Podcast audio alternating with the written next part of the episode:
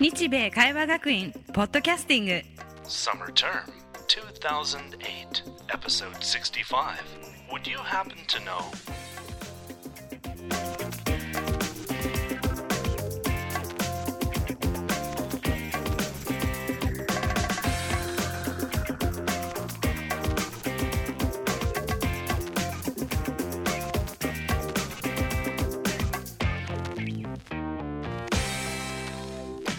Hello, everyone. Welcome again to Nichibei Kaiwa Gakuin Podcasting, a quick and easy way to review English words and phrases. I'm your host, Kevin Jones, and today I'm again speaking with Nichibei student Hiroko about indirect questions in English. Hello, Hiroko. Hi, Kevin. On the last podcast, we studied ways to make an indirect question. Right, such as Could you tell me how much a ticket is? That's right. We also studied indirect questions using Do you know? Ah, do you know where Mr. Twinkle is? Very good. So today we are going to continue with Do you know indirect questions. But we are going to add on some special phrases, such as Would you happen to know?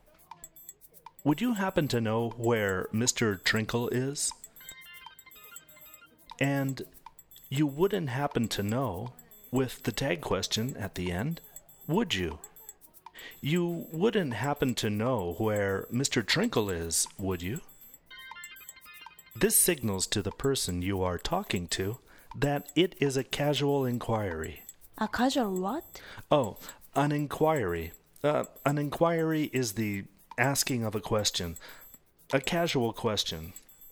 Uh, I don't get it. What do you mean by casual question?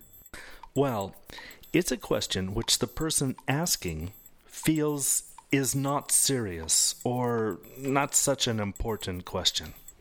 Uh, I still don't get it. Okay, let me give you an example. A direct question would be What time does the bank open? In our last podcast, we studied how to ask an indirect question, such as Do you know what time the bank opens? Today, we are going to use the phrases Would you happen to know and You wouldn't happen to know, would you? to ask if someone knows the answer to our question. This is more casual and also signals the person we are asking that if they don't know the answer, it's okay. It's not a problem. I see. Now, Hiroko, you give it a try. Change this inquiry using the new pattern. Okay, here it is. What is Kyoko's phone number? Uh, would you happen to know Kyoko's phone number? Perfect, Hiroko. Now, try it again with the second pattern. You wouldn't happen to know, would you? You wouldn't happen to know Kyoko's phone number, would you? Very good, Hiroko. Remember that these patterns are used when you want to make a more casual inquiry, or when it's okay if you do not get an answer. Hiroko, would you like to have another phrase you can add to the beginning of this pattern? Sure, what is it? By any chance. By any chance. Ah, by any chance, would you happen to know? Right, right. Using this phrase at the beginning makes it very clear to the person I'm asking that I don't think they know. And it's okay if they don't know. But I'm asking anyway. Could I hear some examples? Sure. Um, let me get some examples from Nichibei teachers. Uh, Scott, Yeah. uh, would you happen to know what time the party starts tonight? Uh, six o'clock, I think. Thanks. You're welcome.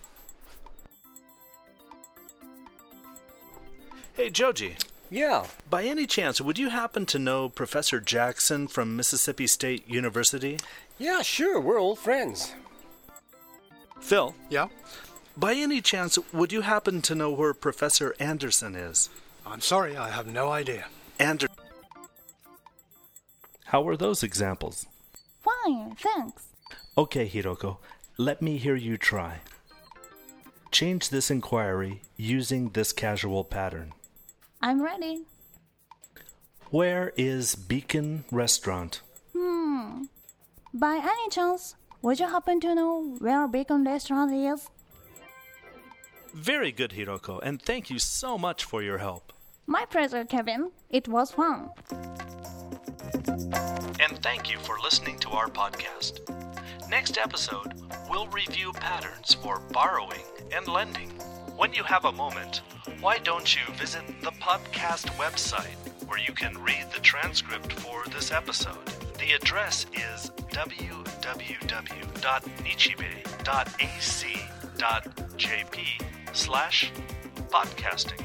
This podcast is a production of Nichibei Kaiwa Gakuin and Live Mix Media.